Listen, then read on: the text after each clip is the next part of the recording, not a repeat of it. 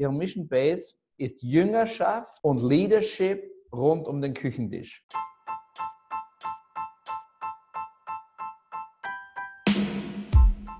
Herzlich willkommen zum Ecclesiopreneur Podcast. Mein Name ist Silas und hier dreht sich alles um Menschen, die Kirche heute wieder relevant machen.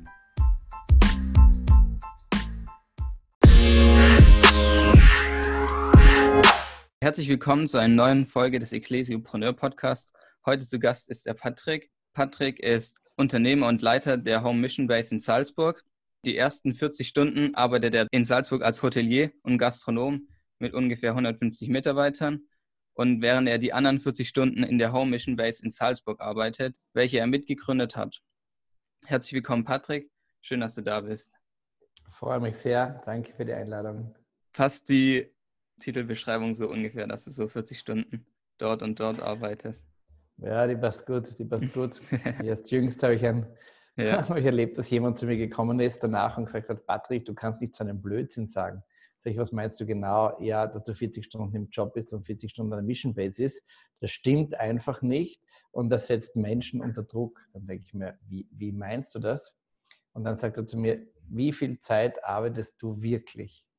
Das hat mich dann zum Nachdenken gebracht und ich habe dann zu ihm gesagt, du, eigentlich hast du recht, das stimmt wirklich nicht, weil ein Unternehmer sein, und das ist ganz egal, ob das im Businessbereich ist, in der Privatwirtschaft ist oder auch im kirchlichen Bereich ist, ist eigentlich mehr oder weniger eine Lebenseinstellung und kein Job, den du in Stunden rechnen kannst. Also ist die Antwort, eigentlich arbeite ich die ganze Woche ähm, in beiden Bereichen drinnen. Warum? Weil als Unternehmer bist du immer damit gefordert, du hast Ideen, du hast, äh, du hast, du hast, du hast Anregungen, du siehst irgendwelche Dinge, ähm, du setzt dich ständig in Dienst und außer Dienst. Es ist ein Lifestyle und der Lifestyle fordert dich natürlich raus, deine Balance zu halten in beide Richtungen rein. Also mein Eröffnungsgag muss ich, glaube ich, ein bisschen überarbeiten mit den 40-40. Ähm, yeah. Es ist einfach ein, ein Lifestyle, wie man das ja kennt, allgemein von, von, von Unternehmertum, egal ob das im in welchem wirtschaftlichen Bereich das ist. Ja, ich, das finde ich nämlich so spannend, weil die meisten Leute, die ich auch interviewe und so und die irgendwelchen christlichen Werke oder so leiten, ähm, die haben ja eher so einen theologischen Hintergrund. Also sie haben irgendwie mhm. Theologie studiert oder waren an irgendeiner mhm. Ausbildungsstätte und haben dort Theologie mhm. studiert. Mhm. Ähm, aber du kommst ja aus einem ganz anderen Hintergrund. Und zwar bist du ja, ja eigentlich Unternehmer. Ähm, genau, genau. genau. Und Du verantwortest mit deinem Team mehrere Hotels und Lokale, mhm. so im mhm. Umkreis mhm. von Salzburg. Und mhm. ähm, was ich so spannend finde, wo ich gerne noch darauf eingehen würde, ist, dass ihr eure Mitarbeiter klar in ihrer beruflichen Entwicklung fördern wollt und mhm. auch ein guter Arbeit Arbeitgeber einfach sein wollt. Und mhm. da war die Frage, wie sieht denn das konkret aus? Ja. Super Frage. Danke dafür. Ähm, also unser, unser Geschäftsbereich sind Immobilien, Hotellerie und Gastronomie und da haben wir so circa 10, 10, 12, 15 Betriebe. Das wechselt immer ein bisschen, je nachdem, wo eine gute Chance kommt, weil als Unternehmer ist man äh, ja darauf trainiert, äh, Chancen wahrzunehmen. Darum schwankt das immer ein bisschen. Und ähm, mein ganzes Leben bin ich selbstständig, mein ganzes Leben Unternehmer, habe nie in Wirklichkeit irgendwo einen ordentlichen, unter Anführungszeichen, Beruf gehabt. Ähm, und das prägt einen natürlich sehr. Und ähm, du kommst nicht aus, als dich intensiv mit Leadership-Themen zu beschäftigen. Ähm, es ist unmöglich, ähm, das auszulassen. Ähm, der Druck, der von, von innen von der Firma kommt, der Druck, der, der von außen kommt, der zwingt dich dazu. Und mir gefällt ein Zitat von Bill Heipels ähm, extrem gut. Ich glaube, er war das, der das gesagt hat äh, vor längerer Zeit Bill Heipel ist ja Willow Creek mit allen Dingen, die da dranhängen im, im Augenblick. Aber abgesehen davon ist Bill Heipels ein hervorragender äh, Leadership-Trainer, sowohl im Wirtschaftsbereich als auch im kirchlichen Bereich. Und er hat einmal gesagt, wenn du Leadership wirklich lernen willst, dann geh in eine NGO, in eine Non-Government Organization, also irgendwo rein, wo viele Freiwillige auch mitarbeiten und wenn du wahrer Meister werden willst in Leadership, dann geh in eine Kirche. Dort lernst du das wirklich. Und meine Erfahrung nach, nach vielen, vielen, vielen, vielen Jahren ähm, nur in der Wirtschaft Und jetzt die letzten ähm, fünf, sechs, sieben, acht Jahre intensiv auch mit diesem Mission Background bestätigt diese These einfach 100 Prozent. Ähm, ich habe noch, ich kann mich nicht erinnern, dass ich jemals in meiner Unternehmenskarriere einen so einen großen Sprung oder so viele Sprünge ähm, in Leadership ähm, machen habe müssen und machen habe können, wie in der Zeit, wo dieser ganze Ministry-Bereich dazugekommen ist, mit lauter ähm, freiwilligen Mitarbeitern, mit lauter teilweise jungen Menschen, ähm, die, auf dem, die auf dem Weg sind, ihre eigene Vision, ihre Mission für ihr Leben zu finden, zu entwickeln, ähm, mit all den Ungeklärtheiten in dem Leben junger Menschen und so weiter. Ähm, das fordert einen ziemlich. Und nochmal anders gesagt, im Businessbereich sind mit den zwei Größen Kohle, also Geld, Entlohnung und fixen Arbeitszeiten nimmst du so viel Druck raus an Leadership, ähm, wo Dinge einfach von sich aus in ein Grundlaufen hineinkommen. Das heißt nicht, dass es reicht. Natürlich reicht das nicht. Aber damit läuft ein Laden einmal auf einer, auf einer, auf einer, auf einer Basisgeschwindigkeit. Und das hast du im, im Ministry-Bereich, im Kirchenbereich nicht, sondern musst du alles von, von Grund auf aufziehen. Und diese ganzen Themen Vision, Mission, Strategie, Methoden, Ausrichtung, Persönlichkeitsentwicklung, Prozesse, die nehmen unheimlich viel Platz ein im täglichen Leben von einem, der, der ein Movement aufbaut. Ja, und wie sieht das ähm, jetzt gerade speziell bei dir in, in eurem Unternehmen aus? Also ich habe zum Beispiel gelesen, mhm. ähm, wenn man bei euch angestellt ist, kann man sowas machen wie Schubrotation zwischen verschiedenen Betrieben. Mhm. Dann habt ihr mhm. diese Sache, die so The Big Five heißt, zum Beispiel. Mhm. Solche Sachen. Mhm, genau. Also wir leben, wir leben in einer Zeit des absoluten Fachkräftemangels. Das ist ein Faktum, den wir haben und unsere Branche ist extrem anlagenintensiv und extrem personalintensiv. Ähm, und der, der Fachkräftemangel ähm, ist enorm, der Druck ist groß. In unserer Branche gibt es sehr, sehr viele Arbeitgeber. Und jetzt müssen wir uns überlegen und sagen, okay, was können wir tun, um ein attraktiver Arbeitgeber zu sein oder zu bleiben? Wir haben da ganz weit die Nase vorn. Unsere Fluktuation ist relativ gering, aber die ist auch deswegen so gering, weil wir so viel hinein investieren. Und das, was wir rein investieren in unsere Branche, ist, die, die Basisdinge sind völlig selbstredend, dass es geregelte Arbeitszeiten gibt, ähm, dass Überstunden bezahlt werden, dass äh, beziehungsweise Zeitausgleich gegeben wird, dass, dass Entlohnung, dass das alles top passt, das ist die Basisvoraussetzung. Dann haben wir ein, ein ordentliches ähm, ein Benefit-Programm für Mitarbeiter. Wir nennen das The Big Five. Ähm, das heißt, jeder Mitarbeiter von uns, der mindestens ein Jahr da ist, kann sich zwei Tage im Jahr einen Mini ausborgen, kann zwei Tage im Jahr in ein Apartment von uns fahren, entweder am See oder in den Bergen. Jeder Mitarbeiter kann ähm, zweimal ähm, in einem unserer Restaurants essen gehen mit seiner Familie. Jeder Mitarbeiter von uns kann zweimal im Jahr in einen Erlebnispark fahren und wir übernehmen die Rechnung. Jeder Mitarbeiter kann sich aus unserem Privatweinkeller bis zu einer gewissen Summe ähm, bedienen. Das ist alles super toll und ist wichtig. Unsere Führungskräfte ähm, können alle frei essen in all unseren Betrieben. Das ist ein, ein, ein, ein großes Zugeständnis. Das ist alles großartig. Aber das eigentliche, ähm, der eigentliche Grund, warum ich glaube, dass Mitarbeiter, vor allem Führungskräfte, so lange Zeit bei uns sind, ist, dass wir so viel investieren in Leadership. Und das ist in unserer Branche und in vielen anderen Branchen nicht üblich. Es wird immer mehr investiert in Management hinein. Es gibt eine berühmte Aussage von einem hohen Militär in Amerika, der sagt, you manage things, but you lead people. Also ein Riesenunterschied. Und wir haben viele Manager heute, auch in unserer Branche. Wir haben viele Manager, aber wir haben sehr wenig Leader. Und wir versuchen in unserer Firma ähm, Leader zu sein, Führer zu sein. Das heißt, Menschen zu entwickeln, auf einer guten, auf einer guten, authentischen Ebene miteinander zu arbeiten und auch Menschen über ihren Job hinaus zu entwickeln. Das heißt, wir interessieren uns, und das, das unterscheidet uns massiv von anderen Unternehmen, wir interessieren uns auch im besten Sinne des Wortes für das Privatleben unserer Führungskräfte. Soll heißen, wenn es dir in deinem Privatleben gut geht, wenn deine Familie gut dasteht, wenn du genügend Zeit hast, die du in deine Familie hinein investieren kannst oder in deine Leidenschaften oder in dein Hobby, dann glauben wir, dass du auch im Job gut bist. Und ähm, da ist die Philosophie in vielen Betrieben eher umgekehrt. Ja? Die lieben es, wenn möglichst viele Verhältnisse innerhalb der Firma sind und wenn möglichst alles sich nur um die Firma dreht. Und da gehen wir einen anderen Weg.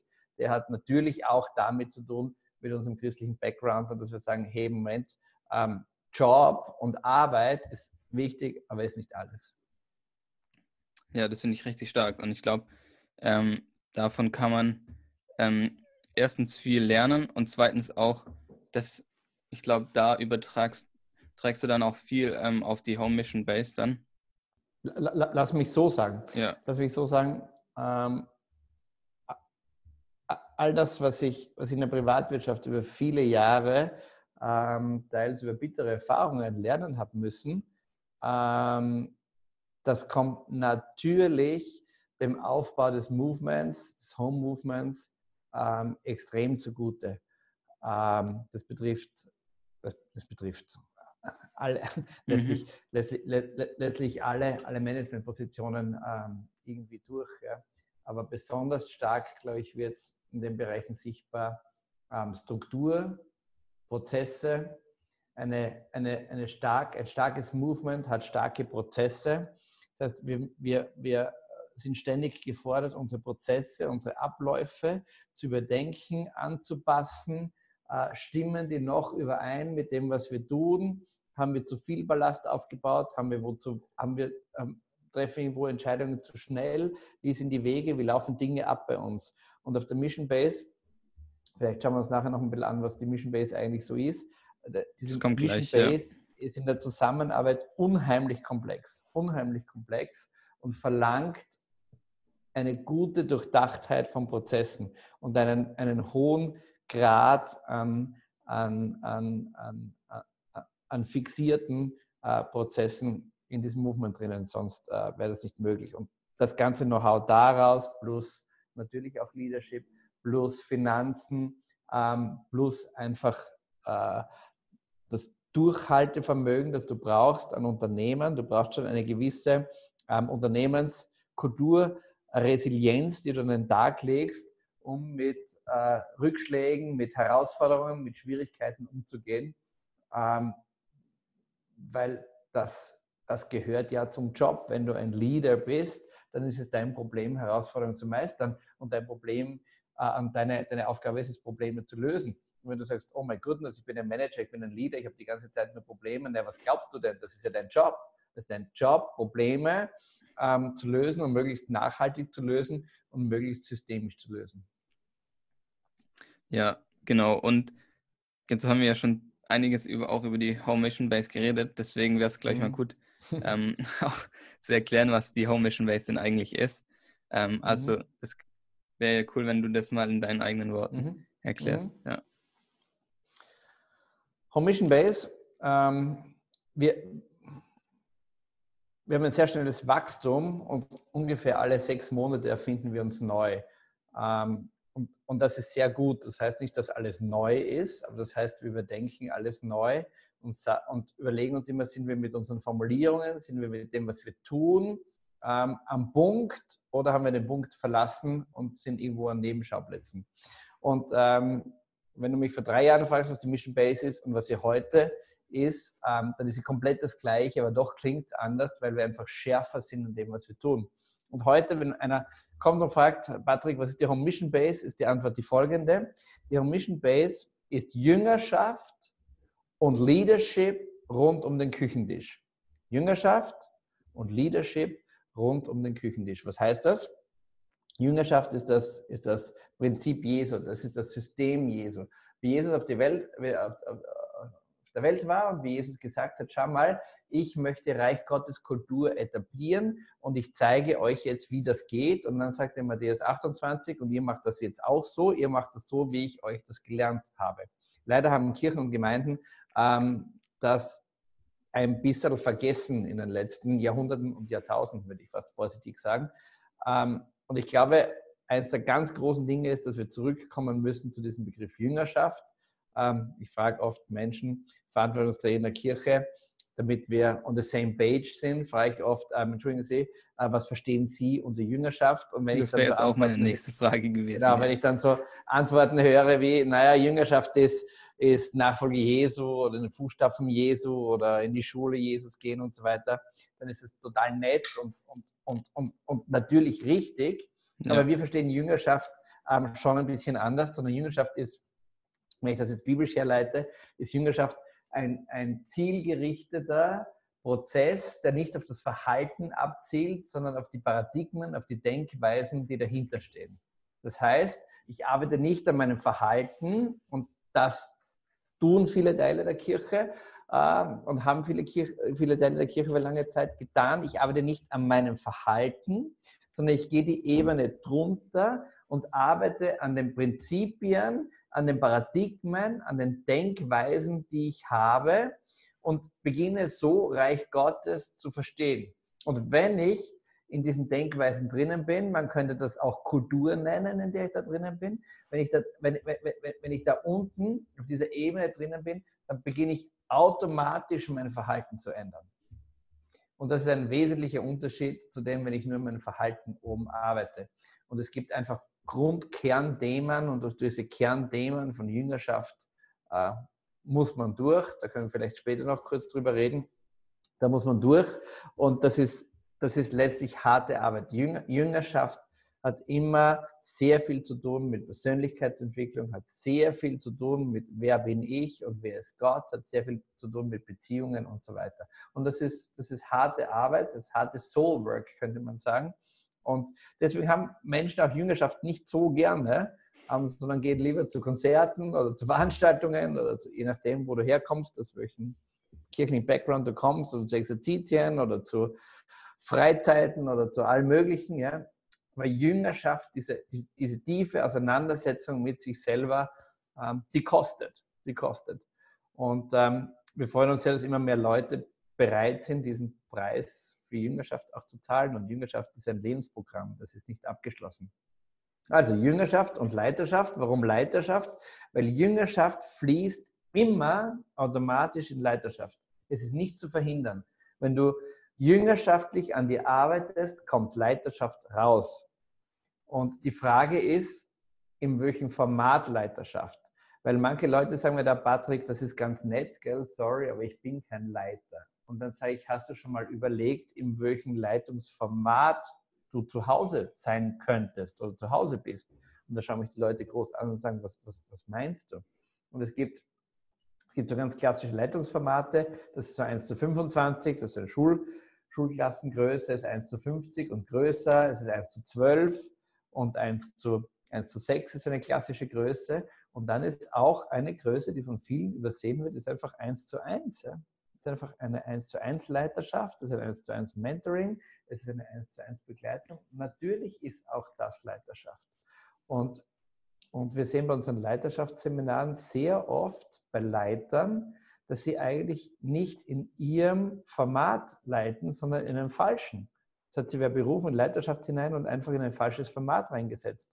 Und man kann schon wachsen in, in, in, einem Format, das jetzt nicht unbedingt Science ist, aber es ist viel vernünftiger, in seinem Format zu beginnen und dann seine Grenzen zu dehnen. Und Leiterschaft, die Prinzipien von Leiterschaft sind immer gleich, aber die, die Methode, wie ich Leiterschaft mache, ist von 1, ist 1 zu 1 ganz anders wie 1 zu 6. Und die Methode 1 zu 6 oder 1 zu 12 ist total anders, wie wenn ich über 50 Leute führe. Da, da verwende ich andere Mittel und andere Methoden. Und das muss man wissen und die, die muss man lernen letztlich. Also Jüngerschaft führt zur Leiterschaft und das Ganze rund um den Küchentisch herum. Ähm, der Küchentisch ist bei uns das zentrale Thema, weil wir sagen, ähm, wer am Küchentisch sitzt, der bleibt. Und wenn du nach Hause zu deiner Oma kommst, zu deiner Mama kommst, wo setzt du dich am liebsten hin am Küchentisch? Wo fallen die Entscheidungen am Küchentisch? Wo wird gestritten? Wo wird versöhnt? Wo werden Pläne gemacht? Wo werden Pläne verworfen? Am Küchentisch. Und am Küchentisch passiert all das, was, was, was bei uns zwischenmenschlich so wichtig ist. Ähm, passiert das, was Gott einfach Gemeinschaft nennt. Und die, die, die, die Hirnforscher ähm, nennen Gemeinschaft einfach biochemische Dinge, die im Kopf ablaufen. Und diese biochemischen Dinge, die im Kopf ablaufen, also die Ausschüttung von Oxytocin, Serotonin, Dopamin und alles, was da gibt, das ist extrem wichtig. Ähm, und oft fehlt uns heute, vor allem jungen Menschen, die Gelegenheit, überhaupt in so ein soziokulturelles System reinzukommen, so einen Küchentisch reinzukommen, wo solche biochemischen Dinge im Kopf passieren, die die Bibel ganz einfach Gemeinschaft nennt. Also deswegen Jüngerschaft, Leiterschaft rund um den Küchentisch. Und das machen wir äh, mittlerweile in vier großen Häusern mitten in der Altstadt von Salzburg. Die Kernbereiche ähm, sind unsere unsere Home Akademie, die beschäftigt sich mit unterschiedlichen Jüngerschaftsprogrammen, mit Langzeitjüngerschaftsprogrammen, die dauern neun Monate, Kurzzeitjüngerschaften, die an Wochenenden sind oder drei Wochen Intensivprogramme, Leiter, Leiterausbildungen, Leiterseminare, Tagungen, Konferenzen und so weiter. Dann haben wir ein Gebetshaus, ähm, weil wir glauben, dass Gebet den Unterschied macht, ganz frei nach Johannes Hartl, der ein großer Förderer unseres Hauses ist. Dann haben wir den Bereich Hope City bei uns. Hope City ist die Sorge um Menschen am Rand der Gesellschaft. Das war eines unserer Einstiegsthemen. Wir machen viel mit, Ab mit Obdachlosen. Wir betreiben gemeinsam mit einem Orden eine Suppenküche. Dann haben wir mehr Restaurants, also nicht nur in meinem Beruf, sondern auch im, im, im, im Ministry haben wir, haben, im Movement haben wir mehrere Restaurants, weil die Küchentische so wichtig sind. Und dann schlussendlich noch ein ein Medienhaus und eine Dombuchhandlung. Und das Ganze ist verteilt in vier große Gebäudekomplexe ähm, mitten rund um die Altstadt. Hört sich ja noch eine Menge mittlerweile an. Also das wusste ich gar nicht mehr, dass es so, oder mir war es nicht bewusst, dass es mittlerweile so, so groß ist und so viele ja, wir, ähm, wir wachsen recht, recht, recht, zügig, ja, recht schnell. Ähm, aber was mich noch interessieren würde, wäre es, nämlich, wie kam es überhaupt zu der Entscheidung, also die Home Mission Base mhm. zu gründen? Mhm, mh, Und mhm. was war der Auslöser? Also warum habt ihr das mhm. gemacht? Gute Frage. Die Antwort ist, wir wissen es gar nicht so genau. Es, sind, es scheint so, als hat Gott gute Regie geführt und hat verschiedene Leute genau im richtigen Augenblick zusammengeführt. Ein so ein Schlüsselaugenblick war der, ähm, wir kommen ja aus der Loretto-Gemeinschaft und wir mhm. sind Loretto-Gemeinschaft. Es wäre, glaube ich, gut, wenn du das kurz ausführen könntest. Dann können wir da nochmal später drauf zurückkommen. Aber wenn du kurz sagst, was hm, die Loretto also, gewünscht ist. Ja. Loretto ist eine äh, relativ, mittlerweile relativ große, äh, vor allem jugendliche Aufbruchsbewegung innerhalb der katholischen Kirche. Also es gibt auch in der katholischen Kirche Aufbruch, man glaubt es nicht. Und die Loretto-Gemeinschaft ist, ist, eben, ist eben eine davon. Es gibt mehrere, aber Loretto-Gemeinschaft ist eine relativ große, ist vor circa 30 Jahren von Georg Meyer-Mellenhof gegründet worden, hat ganz klein begonnen und ist lange Zeit sehr klein gewachsen und hat immer einige Wachstumsschübe gegeben. Und so in den letzten paar Jahren sind richtig große, fette Wachstumsschübe dazugekommen. Und ähm, ein, so ein Hauptsitz von, von, von der Loretto-Gemeinschaft ist da in, in Salzburg am Ende, am Beginn der Getreidegasse, St. Blasius. Und das sind auch Büroräumlichkeiten. Und eines Tages komme ich da rein, wieder mal ins Büro, wie tausende Male zuvor. Und äh, Georg sitzt vor seinem Computer und ähm, da sitzen zwei Mädels dort. Mix und Mary heißen die beiden. Und die machen so etwas ähnliches wie Loretto Intensiv, heißt das, also ein Praktikumsjahr bei Loretto. Und tausende Male sehe ich sie schon dort sitzen, und tausende Male sitzt der Georg dort und tausende Male gehe ich da schon rein. Und in, dem, in, in diesem speziellen Tag gehe ich rein, öffne die Tür, schaue die beiden an und sage zum Georg, ist es nicht gewaltig, dass wir zwei Praktikanten haben? Er sagt, das ist gewaltig. Und dann sage ich, wir sollten 20 haben. Und mit diesen 20 sollten wir eine Ausbildung machen in Worship, in Bibellesen, in Gebet gemeinsam, im Fasten, im Schweigen und so weiter und in Gemeinschaft. Und er schaut mich an und sagt, das bräuchten wir eigentlich. Ja? Und sofort haben wir begonnen, Pläne zu schmieden, was wir wie wo machen könnten. Zum damaligen Zeitpunkt hatten wir keine Ahnung, was Jüngerschaft ist. Wir konnten Jüngerschaft nicht einmal schreiben. Ja? Und dann ist die Idee so weitergereift. Und dann ist ein, ein, ein damals junges Mädel, sie leitet heute die Home Akademie und ist im, im Board der Home Mission Base, die Bernadette Lang, zurückgekommen von Australien. Und ihre Story ist die, dass sie gesagt hat, sie möchte ein Jahr für Gott geben und hat überall gesucht, ob es irgendwo etwas Katholisches gibt, wo sich gut, wo sie nicht nur irgendwas Soziales macht, sondern sich auch gut bilden lassen kann. Und sie hat nicht wirklich was gefunden und der Maxi Oettinger, unser Gemeinschaftsleiter, sagt, geh zur Jugend mit einer Mission und mach dort eine DDS, ein Discipleship Trainingsprogramm. Und sagt, was, du schickst mich von der katholischen Kirche weg in eine überkonfessionelle oder Freikirche irgendwo hin und er sagt, geh dorthin.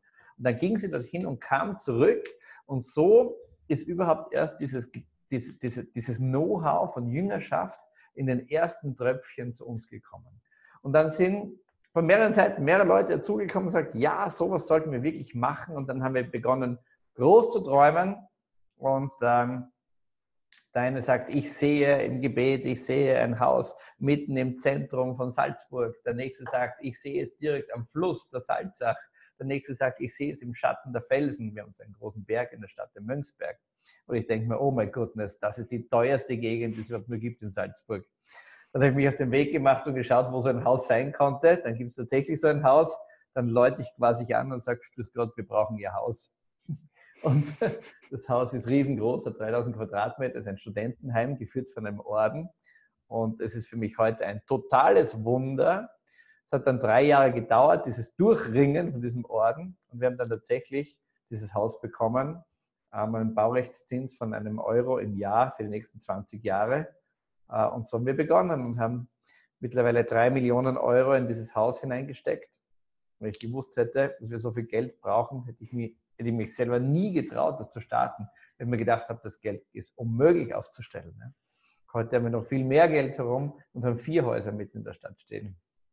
Also das ist so die, die Story, wie das, ganze, wie das ganze Ding begonnen hat. Da gibt es noch die Side Story dazu. Die Side Story ist, dass ich als Unternehmer ähm, ähm, lange Zeit sehr mit Angst zu kämpfen gehabt habe.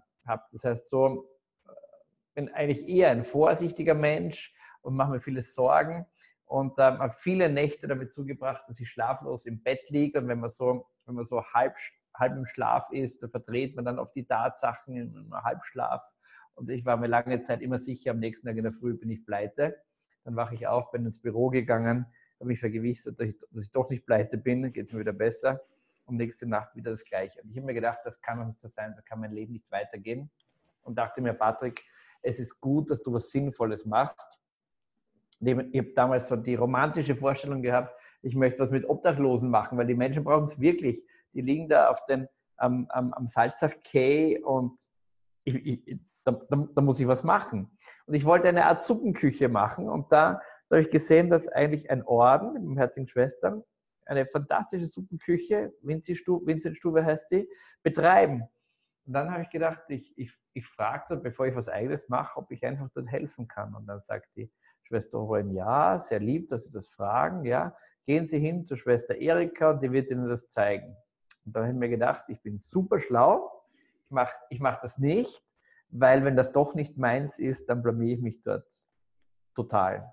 Ich habe meinen Bart noch länger wachsen gelassen habe mir eines Tages die ältesten Sachen aus dem Kasten rausgeholt, die ich habe, habe mich, hab mich verkleidet als Obdachloser und bin äh, als Obdachloser in diese Suppenküche rein, um mir das anzuschauen. Und äh, boah, das war nicht einfach für mich. Das war eine richtige Challenge, eine übelste Gerüche. Das ist die niederschwelligste Einrichtung in Salzburg. Es gibt übelste Gerüche. Wild geht es dazu drauf und runter. Und dann plötzlich kommt ein, kommt ein, ein, ein Obdachloser irgendwo aus einem östlichen Hintergrund daher und schreit mich mit einer, in einer Ostsprache zusammen und schreit und tobt wie wild. Und ich denke mir, wow, ich bin enttarnt, weil ich weiß genau, was er sagt. Ich kenne ihn, der kennt mich von der Stadt, wo ich immer als Unternehmer vorbeigehe. Und ich nehme an, er hat irgendwas ähnliches geschrien wie, jetzt kommt er auch noch Jetzt kommt der Kerl auch noch und isst, äh, und isst uns das Essen auch noch weg, schmeißt ihn raus. Gott sei Dank hat niemand ihn verstanden und man hat ihn rausgeschmissen, dass er mich rausgeschmissen hat. Und dann habe ich gedacht, okay, that's my thing. Und ähm, seither, das ist jetzt acht Jahre her, seither bin ich regelmäßig in der, in der Winterstube, in der Suppenküche und ähm, habe viele, viele, viele Obdachlose kennengelernt und viele schon begraben am Friedhof. So ist das Leben auf der Straße und das hat sich so alles hineingekreuzt und so, das war die, die, der Ursprung von diesem Home Movement. Also wir haben immer, wir haben immer groß, groß geträumt. Ich finde es immer, immer lustig, wenn die, wenn die Leute solche Geschichten erzählen wie, ja, ich habe ganz klein in der Garage begonnen und hätte mir nie gedacht, dass ich jetzt ein Haus habe. Wir haben mit einem dicken, fetten Haus begonnen und ich kann gar nicht erwarten, bis wir die Stadt haben. Das ist eher, eher umgekehrt gedacht, aber das liegt vielleicht am Unternehmergehen. Vielleicht, ja. Ich bin kein Unternehmer, deswegen kann ich das schlecht beurteilen. ähm, ja, mega spannend. Ähm, was, glaube ich, noch cool wäre, du hast ja vorhin schon ausgeführt, was, was bei euch geht. Ähm, und nochmal zu konkretisieren, was bedeutet eigentlich Jüngerschaftskon Jüngerschaftskultur dann konkret? Also du hast schon mhm. gesagt, was das so ähm, mhm. bedeutet, auch in der Theorie, aber was heißt es jetzt mhm. wirklich in der Praxis dann auch? Mhm. Also die, die, die Grundthemen, die, die, wir vergleichen das immer mit einem Hochhaus. Wir sagen, viele Menschen bauen sich ein, ein fantastisches Hochhaus, das wunderbar ausschaut, das nach außen gut ausschaut, das auch innen sehr gut ausschaut.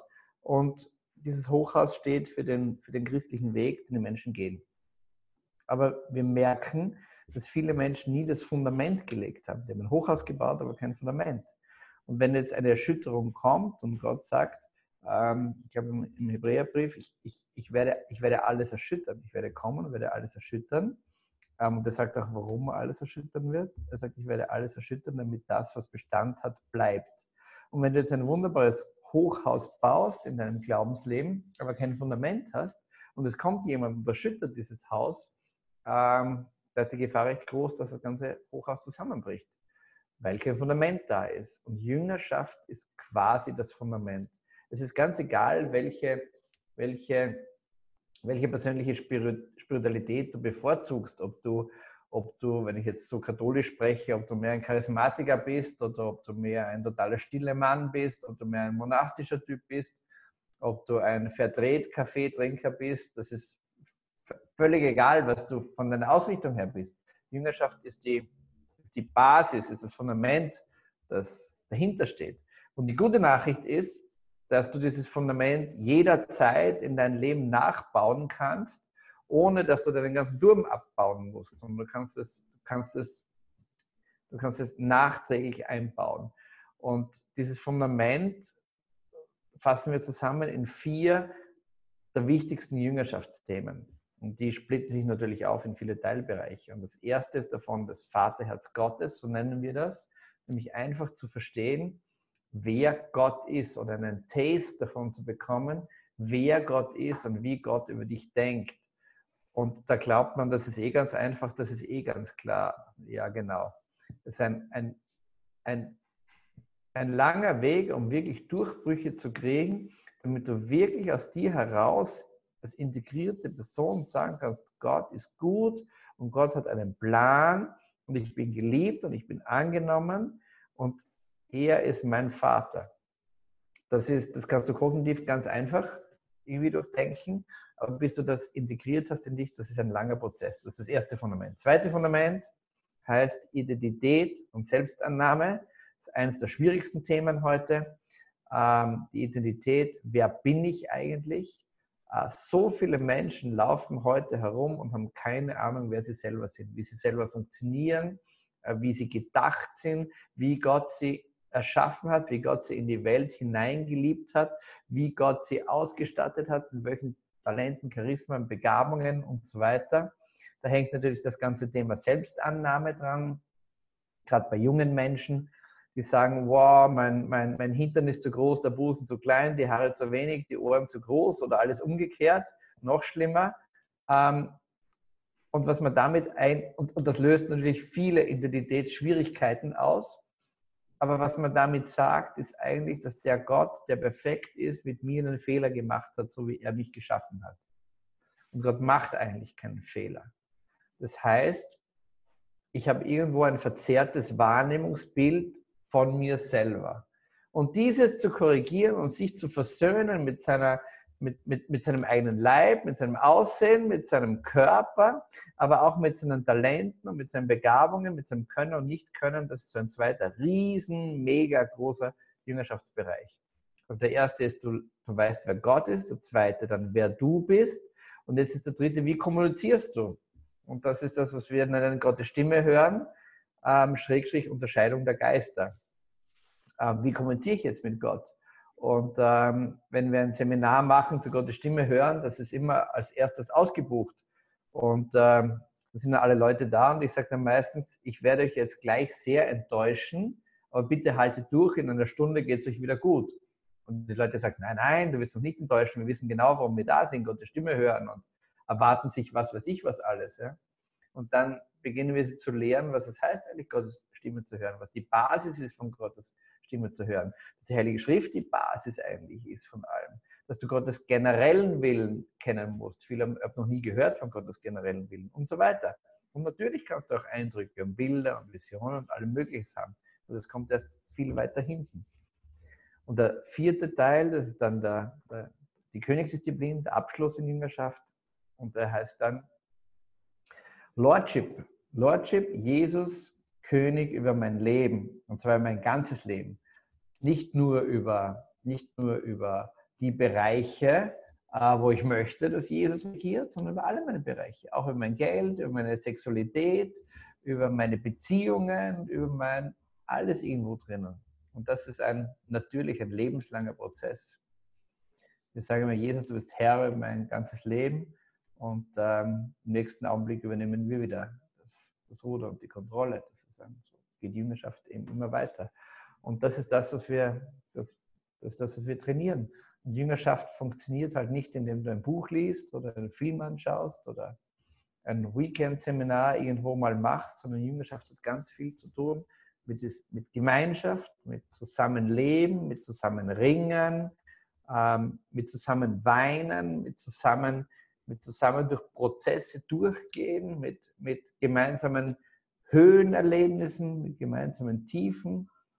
Und ähm, deswegen gehen Jüngerschaft, jüngerschaftliche Gruppen immer nur mit, mit kleinen Gruppen. Das geht, du kannst nicht Jüngerschaft mit einer Gruppe mit 150 Leuten gleichzeitig machen. Du musst das runterbrechen in kleine Einheiten. Ähm, ja, die ganze Biochemie, wie vorher gesagt, die, die haut sich da rein. Ja. Und dann mhm. passiert tiefgehende Veränderungen auf der Paradigmenebene, auf den Denkweisen. Und dann ja. ändert sich das Verhalten. Und das setzt ihr vor allem um, indem ihr Kleingruppen habt bei euch in der Home Mission Base oder wie sieht genau, das dann aus? Genau, genau. Ja. Also die, die, die neunmonatige Jüngerschaft, die wir haben, mhm. ähm, besteht aus 25 Menschen, 25 jungen Erwachsenen ab 18 Jahren, 18 bis 30. Ähm, und die gehen neun Monate durch diese Prozesse durch in Vollzeit. Und die Veränderungen, die wir da sehen an den jungen Menschen, sind immens. Die sind immens. Du kannst zuschauen, wie diese Menschen reifen. Aber es ist kein einfacher Weg, es ist ein schwieriger Weg. Und dieses Jüngerschaftsprogramm ist ausgebucht über Jahre hinaus. Aber wir können nicht mehr als 25 nehmen. Jetzt haben wir begonnen und werden jetzt im Herbst, also 2020, diesen Herbst, eine zweite parallele Jüngerschaft aufbauen und die wird heißen, die wird heißen J9, also Jüngerschaft neun Monate, Sports. Die wird den Schwerpunkt Sports haben. Also wenn irgendjemand Sport, grundsätzlich Sport interessiert ist und eine Grundkondition hat, dann ist er richtig für die Sports. Und Sport ist natürlich das Vehikel, nur das Vehikel, um diese jüngerschaftlichen Prozesse, um diese Leadership-Prozesse ähm, besser transformieren zu können und besser integrieren zu können. Und vielleicht gibt es eines Tages eine J9 Music, vielleicht eine, eine J9 Media, eine J9, ich weiß nicht was noch alles. Ja. Der Bedarf ist riesengroß. Ja, spannend. Das ist voll, voll gut. Ähm, ja, wir waren ja vorhin auch bei dem Thema, ähm, dass du eigentlich Unternehmer hast und einen Unternehmer-Background hast. Und wie hilft dir dein Background jetzt, ähm, von dem, was du alles schon an Erfahrungen gesammelt hast im Unternehmertum, jetzt in deiner Arbeit in der Home Mission Base? Mhm. Sehr, sehr, weil mein Leadership sich verändert hat.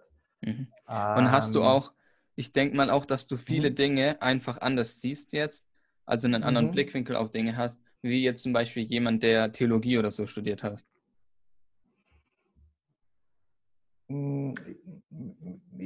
Ja, ja natürlich. Also das waren jetzt, glaube ich, die zwei Richtungen. Einmal ja. von der Mission-Seite auf die, auf die Firmenseite. Da muss ich sagen, ja, große Veränderung, weil mein Leadership sehr gewachsen ist, aber nicht, weil ich wollte, sondern weil ich musste. Es ist einfach, ist einfach der Druck da. Und heute, heute habe ich gelernt, dass, ähm, dass dieser Dreischritt vom modernen Leadership-Ansatz, dass das einfach, das ist einfach das Gelbe vom Ei. Und so die, der alte, alte Leadership-Ansatz ist einfach der, du wirst trainiert in verschiedenen Skills, äh, du lernst verschiedene Techniken, Praktiken, übst die, machst die und setzt die um. Und äh, der neuere Stil von Leadership-Ausbildung hat diesen Dreischritt und der heißt Know Yourself, also kenne dich selber, Lead Yourself für dich selber. Du selber bist die schwierigste Person, die man leiten kann. Und dann schlussendlich Lead Others, äh, andere zu führen. Und die, und, die, und die Kurve nimmt stark ab nach unten. Das heißt, du musst am meisten Zeit hinein investieren in dieses Know Yourself, dann schon viel weniger Zeit in dieses Lead Yourself und dann noch weniger Zeit in Lead Others.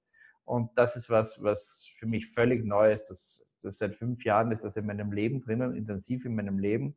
Und ich sehe einfach, dass dieser Leadership-Ansatz fantastisch ist. Das heißt, ich muss mich selber gut kennen und dann kann ich mich in meiner ganzen, in meiner ganzen Starkheit, aber auch in meiner ganzen Gebrechlichkeit, in meiner Verlässlichkeit, kann ich mich als Führungsperson zur Verfügung stellen und sehe, dass, wie wieder urbiblisch eigentlich, wie, wie stark ich in meiner Schwachheit bin, ähm, wenn ich eine integrierte Persönlichkeit bin.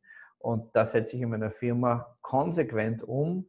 Und ich meine, ähm, dass mich das sehr reifen hat lassen zu einem Führer, zu einem Leiter, obwohl ich natürlich weiß, ähm, ich bin schon zu gut als Leiter, äh, um zu wissen, äh, dass ich eigentlich gar nichts weiß und dass ich von ganz vorne immer wieder anfangen muss. Ja. Ähm, und, und umgekehrt, und umgekehrt, ähm, natürlich, da, wie ich eingangs schon gesagt habe, der, der, der ganze Erfahrungsschatz, der ganze Background als Unternehmer ähm, wirkt sich natürlich signifikant aus auf das Ministry.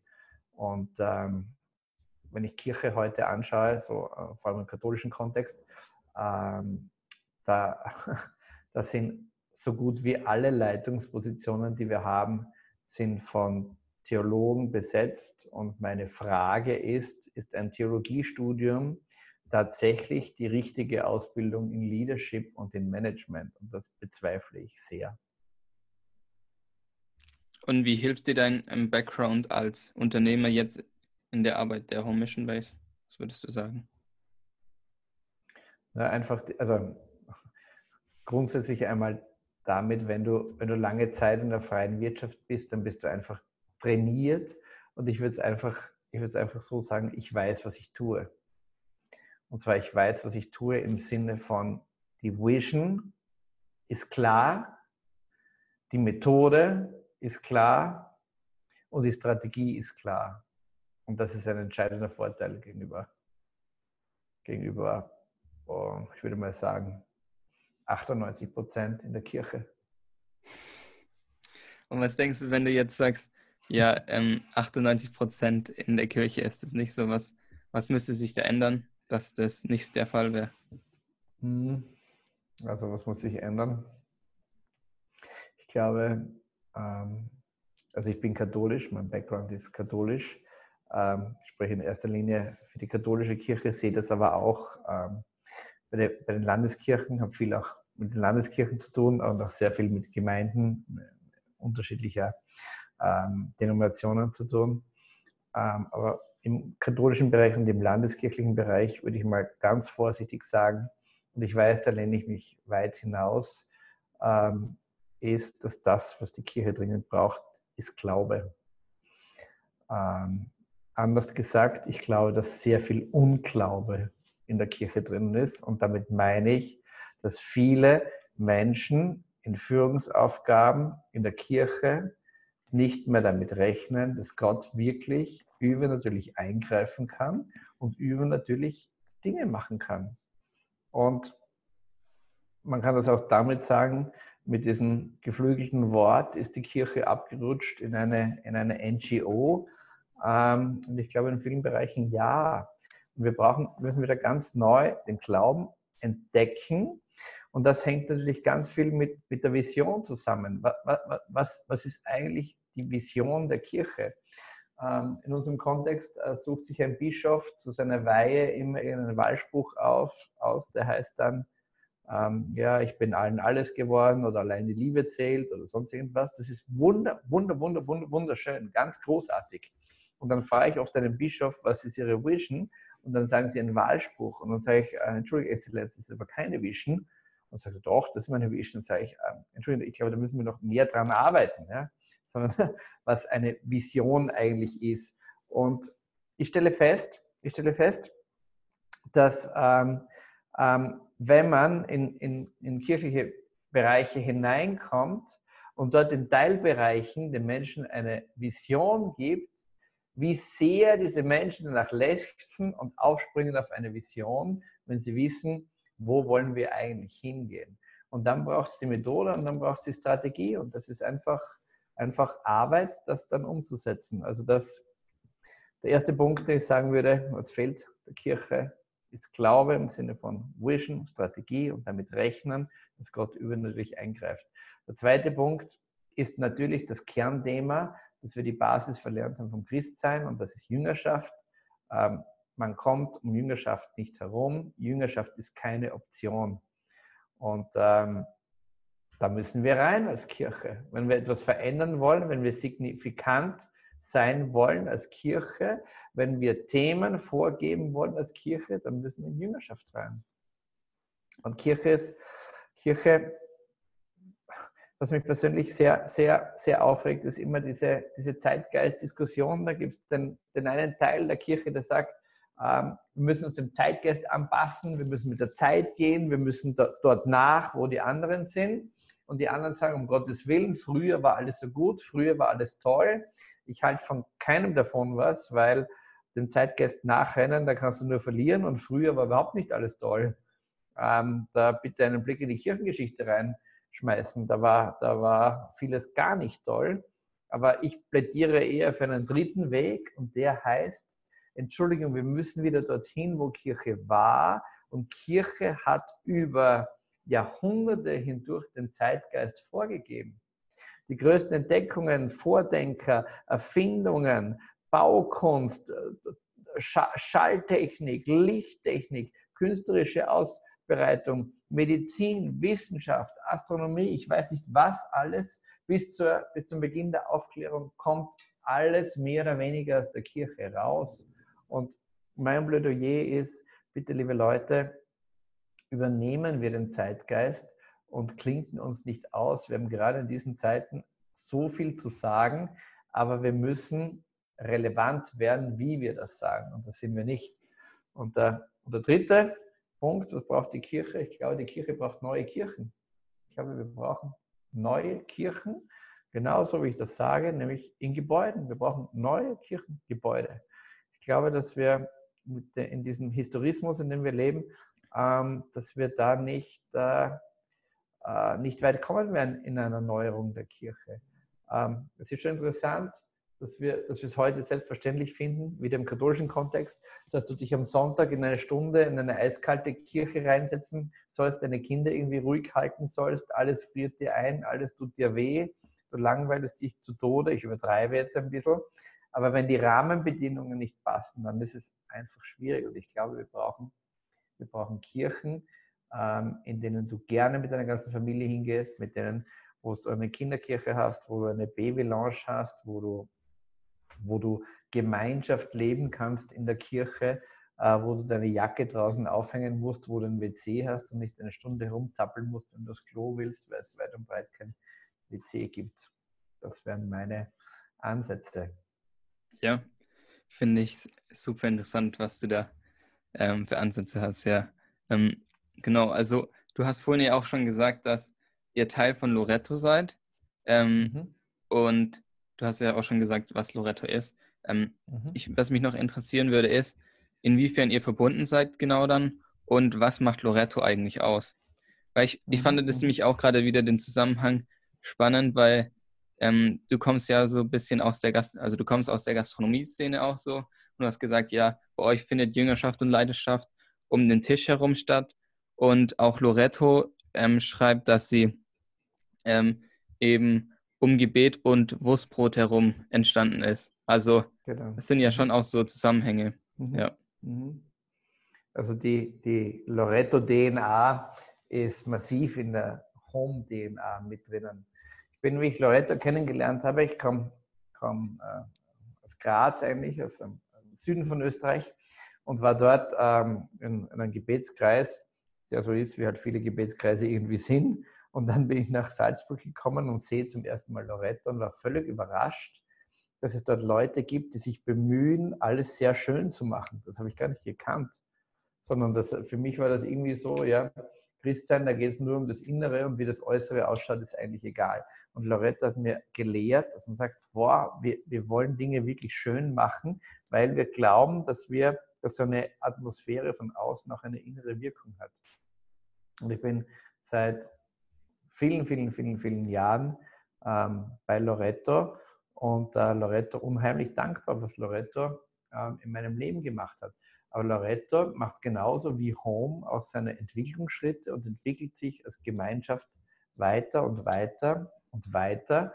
Und äh, das bedingt auch, dass Loretto heute anders ausschaut als vor fünf Jahren, anders ausschaut als vor, als vor zehn Jahren. Und es gibt so ein, so ein altes Loretto-Prinzip, das mir sehr gut gefällt. Das heißt, Loretto schaut sich Dinge an, die andere machen, egal aus welcher Kirche, aus welcher Denomination, und überlegt sich, war, ist da etwas dabei, was uns helfen könnte, Menschen näher zu Christus zu finden? Und wenn da was dabei ist, dann adaptiert Loretto das für die eigene Spiritualität und setzt das um. Und das ist ein, eigentlich ein sehr, sehr, sehr schönes Prinzip, so ganz frei nach Paulus, behalte das Gute. Und das trägt wesentlich dazu bei, ähm, dass Loretto als Gemeinschaft nicht irgendwo drin stecken bleibt, wie man das ja manchmal sieht bei manchen ähm, Gemeinschaften oder Gruppierungen, sondern sich fortlaufend weiterentwickelt und auch in gewisser Weise nicht neu erfindet, aber doch immer neu refreshed und neu refreshed und neu refreshed. Und das ist, das, das taugt mir sehr. Und wenn ich auch den Pfingstkongress anschaue, Pfingstkongress ist das größte, größte Postulat von Loretto. Jedes Jahr kommen 10.000 junge Erwachsene und Jugendliche in den Salzburger Dom rein. Wir wir tun viele der Bänke raus, Teppiche kommen rein in den Dom, damit überhaupt 10.000 junge Erwachsene drinnen Platz haben mit riesen Worship-Band. Ähm, wir machen eine Fernsehproduktion draus, haben circa eine Million Zuschauer über Social Media, Radio, Fernsehkanäle und so weiter. Ähm, ich glaube, das ist eines der größten ähm, christlichen Jugendevents überhaupt im deutschsprachigen Raum. Und die Früchte von diesen von diesem Pfingstkongress, wie wir den nennen, die sind fantastisch, sind fantastisch. Da kommen Bewerber von der Jüngerschaft, von der Home Jüngerschaftsschule sagen oft, ähm, Pfingsten vor vier Jahren habe ich zum ersten Mal Gott als lebendigen Gott erfahren. Oder im Pfingsten vor drei Jahren habe ich zum ersten Mal Gott überhaupt kennengelernt. Oder im Pfingsten vor fünf Jahren. Ganz oft fällt es im Pfingsten vor so und so vielen Jahren. Und das ist, das ist wunderschön. Und die, die Haupttätigkeit von Loretto ist es, ähm, ist dieser Pfingstkongress und das ganze Land zu überziehen mit einem Netz aus Gebetskreisen. Und ich weiß gar nicht, wie viele es, viele es gibt. Unzählige Gebetskreise. Zuerst lange Zeit nur in Österreich und jetzt in Deutschland, in Ungarn, in Südtirol, in, in der Schweiz. Das wächst und wächst und wächst und wächst. Und dazu hat Loretto noch vier oder fünf geistige Zentren also so Orte, mit, äh, die sich sehr verschrieben haben, äh, des Gebets, der sogenannten stillen Anbetung, ähm, wo wir aufgesprungen sind auf den Zug von Beat Craig, vom 24-7 Prayer, ähm, wo Loretto sehr, sehr mit dem Herzen dabei ist in dieser, in dieser stillen Anbetung und diesem Sein vor Gott, in diesem Sein vor Tun. Dann kommen wir langsam zu en zum Ende ähm, und ich würde noch ein paar Fragen an dich stellen also an dich persönlich. Ähm, mhm. Eine Frage, die mich sehr interessieren würde, wäre noch, ähm, weil du ja aus einem anderen Kontext kommst wie viele andere, die ich interviewe. Ähm, was glaubst du denn, wenn Jesus heute eine Firma, eine Gemeindeform oder ein soziales Projekt gründen würde, was würde es sein?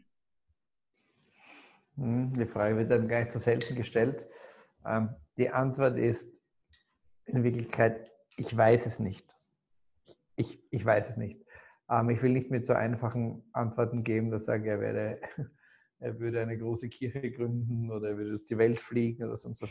Ich, ich, weiß, ich weiß es wirklich nicht. Ich kann mir, kann mir vorstellen, dass er, dass er viel reisen würde. Ich kann mir vorstellen, dass er ganz klein irgendwo in einem Hinterhof irgendetwas macht. Ähm, ich weiß es nicht. Aber ich glaube, dass äh, Medien eine Rolle spielen würden, in irgendeiner Art und Weise. Entweder mittelbar oder unmittelbar. Schön. Ähm, welches Buch oder Bücher hast du am öftesten verschenkt und warum? Oder welche drei Bücher haben dich am meisten beeinflusst? Mhm. Also außerhalb von mhm. deinen eigenen Büchern und der Bibel. Mhm, mhm, mhm.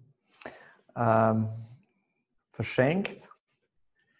Verschenkt. Also ich habe tatsächlich äh, eine Bibel sehr oft verschenkt, eine spezielle Bibel. Wir nennen sie die Prophetenbibel, aber wir nennen sie nur Spaß, aber deswegen so, weil sie so einen tollen Einband hat. Ähm, und zwar, das hat den Background, dass wir als Katholiken ähm, einfach nicht sehr bibelfit sind. äh, da, da, dürfen wir auch so viel lernen von unseren Geschwistern aus, aus, aus anderen Gemeinden und aus anderen Kirchen. Ähm, was ich so ehre an unseren Geschwistern, ist dieser Umgang mit dem Wort und diese Aufrichtigkeit mit dem Wort. Das beeindruckt mich sehr, unser ganzes Movement sehr und auch Loretto sehr.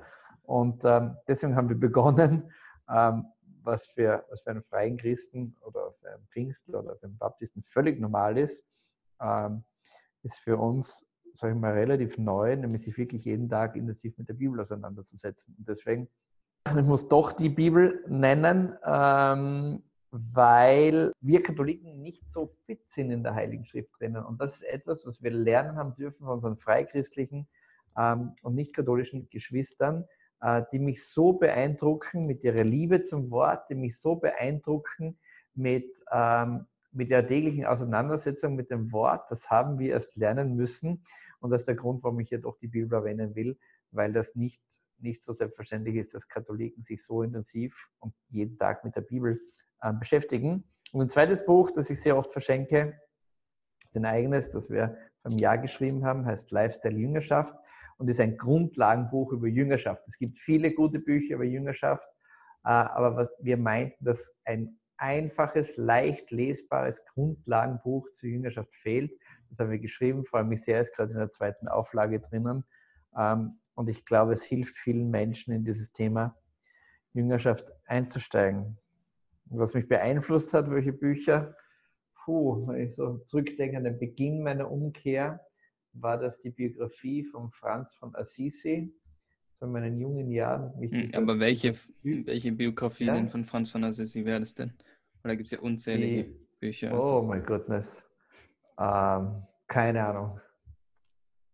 Ähm, kann ja sagen, wie das Buch ausgeschaut hat. Es hat einen grauen Einband gehabt, keine Ahnung, okay. von wem das war. Das war bei meiner, bei meiner ersten Bekehrung unter Anführungszeichen. Ich war so, be, so beeindruckt von der Radikalität äh, diesen Mannes. Und wenn man jung ist, neigt man natürlich sehr zur, sehr zur äh, Radikalität. Ein anderes Buch, das mich, das ein Fachbuch ist, das mich total begeistert hat, ist von Rick Warren, das ist der Purpose Driven Church. Ähm, also wie die wie die, also wo, wo, wo er Gemeinde ähm, Beispiel von, von Saddleback von seiner Kirche erklärt. Und das ist, das ist äh, für uns Katholiken augenöffnend. So etwas habe ich noch nie vorher in meinem ganzen Leben irgendwo gelesen. Dann sehr begeistert mich die, die, die dunkle Nacht von Johannes von Kreuz. Das ist ein, ein großer Mystiker im, im Mittelalter. Und die dunkle Nacht klingt, klingt so abschreckend und so gefährlich ähm, letztlich gehen wir alle irgendwann mal durch die dunkle Nacht durch und, und er erklärt dort derartig scharfsinnig, ähm, wie notwendig diese dunkle Nacht ist, um im Glauben einfach zu reifen. Und er erklärt sechs oder sieben Abwehrmechanismen, die die Menschen machen, wenn die dunkle Nacht vor ihrer Tür steht, weil sie nicht in die dunkle Nacht wollen. Der Typ hat das geschrieben, Johannes von Kreuz im Mittelalter. Und dieses Buch ist so aktuell, dass es unglaublich ist. Das ist die, genau diese diese Abwehrhaltungen siehst du heute überall und es hilft mir sehr in der Begleitung von, von Menschen zu sagen, schau mal, ich glaube, vor dir steht möglicherweise die dunkle Nacht. Und das, was du jetzt gerade machst, ist eine typische Abwehrhaltung. Ja? Und ich sage dir jetzt, was du machen sollst, ähm, laut Johannes von Kreuz. Ich will die Antwort nicht spoilern, aber die, mm. die Antwort ist fantastisch. Und dann jetzt lese ich gerade mit ganz großer persönlicher Freude ähm, die Biografie von Richard Branson von Virgin, äh, von Virgin Records und, und, und, und Hotels und, und, und Fluglinien und so weiter. Ähm, dieser Richard Branson ist zwar ein wilder 68er Typ, der nichts auslässt, was man nicht auslassen kann. Ähm, aber er, er gefällt mir so gut, weil er mir so ähnlich ist in seiner Denke. Er ist schwerer Legastheniker, ich bin schwerer Legastheniker. Er packt die Dinge an und zieht sie durch. Ich packe Dinge an und ziehe sie durch. Er hat unheimlich viel weitergebracht, ich auch. Natürlich eher auf einem ganz anderen Niveau wie ich, das ist eh klar. Aber ich, ich sehe mich, ich sehe mich sehr äh, in ihm drinnen. Ne? Äh, es fasziniert mich, der Typ, und er fasziniert mich auch, wie er jetzt ist er schon ein alter Mann, wie er trotzdem immer noch so viele Menschen inspiriert.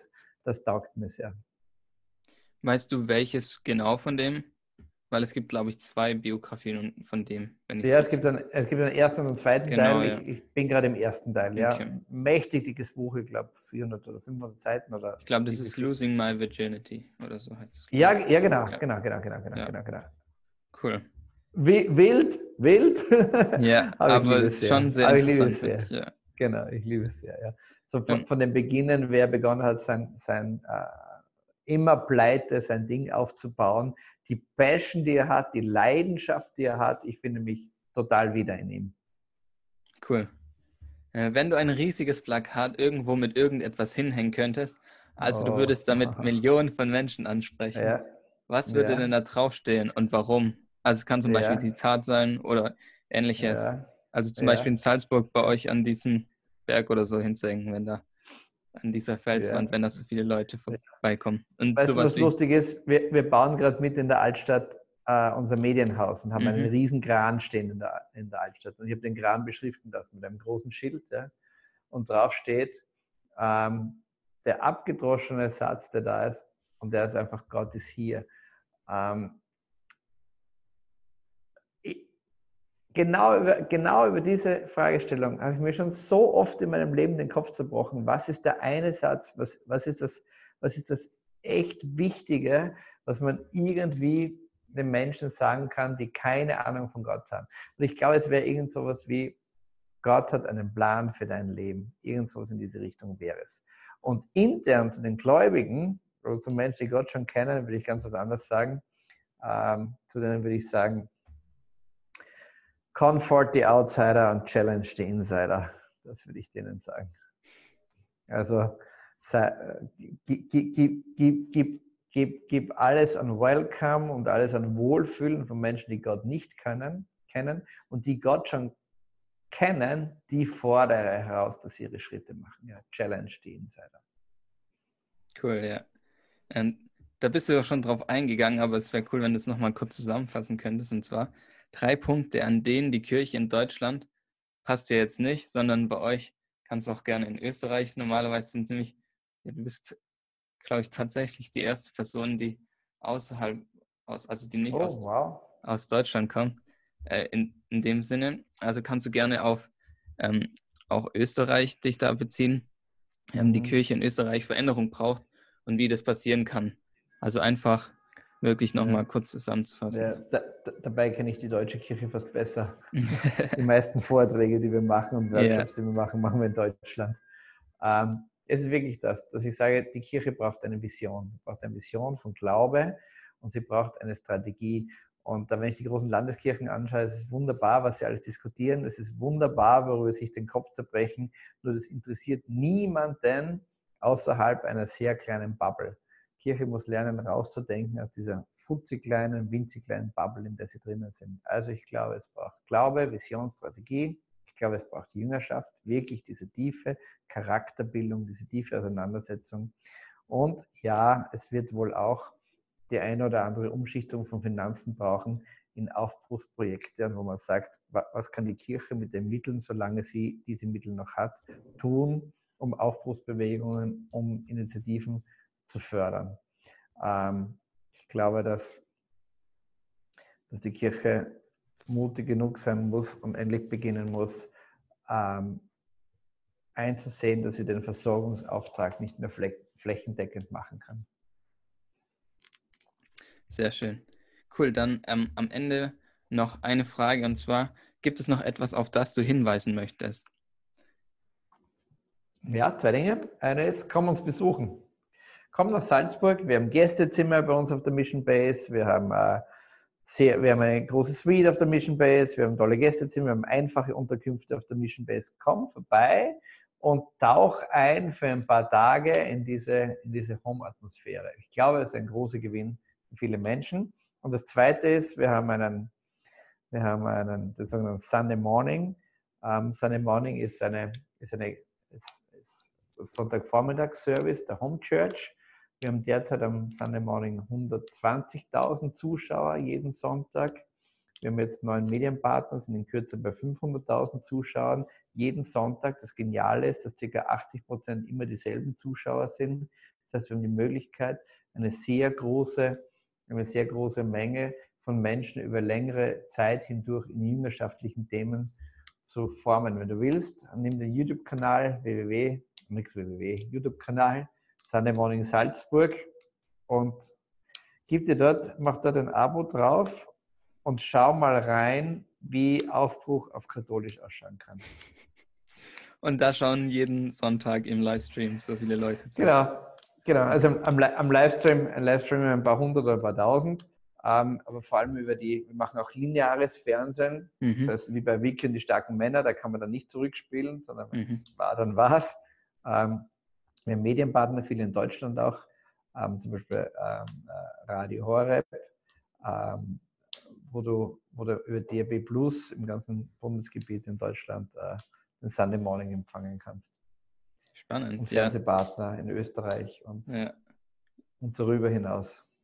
Cool, dann kann man da ja auf jeden Fall mal reinhören. Genau, und auch, genau. ich kann auch nochmal auf euer Buch hinweisen, Lifestyle Jüngerschaft, das werde ich auch unten dann verlinken, genauso mit den anderen Sachen, was du jetzt genannt hast. Und das könnt ihr auch gerne mal Super. auschecken dann. Mhm. Großartig. Cool. Kirche ist dann, fantastisch. Kirche ist wirklich großartig. Kirche ist ein fantastischer Ort, an dem fantastische ja. Menschen, Menschen gemeinsam Fantastisches tun. Und es liegt an uns, dass wir es backen. Also lass es uns backen. Amen. Ja, cool. Dann bedanke ich mich für das Interview. Vielen Dank, dass du dir die Zeit genommen hast und ja, geteilt hast, was dich beschäftigt und was ihr, was euch rumtreibt in der Home Mission Base. Sehr gerne. Vielen Dank.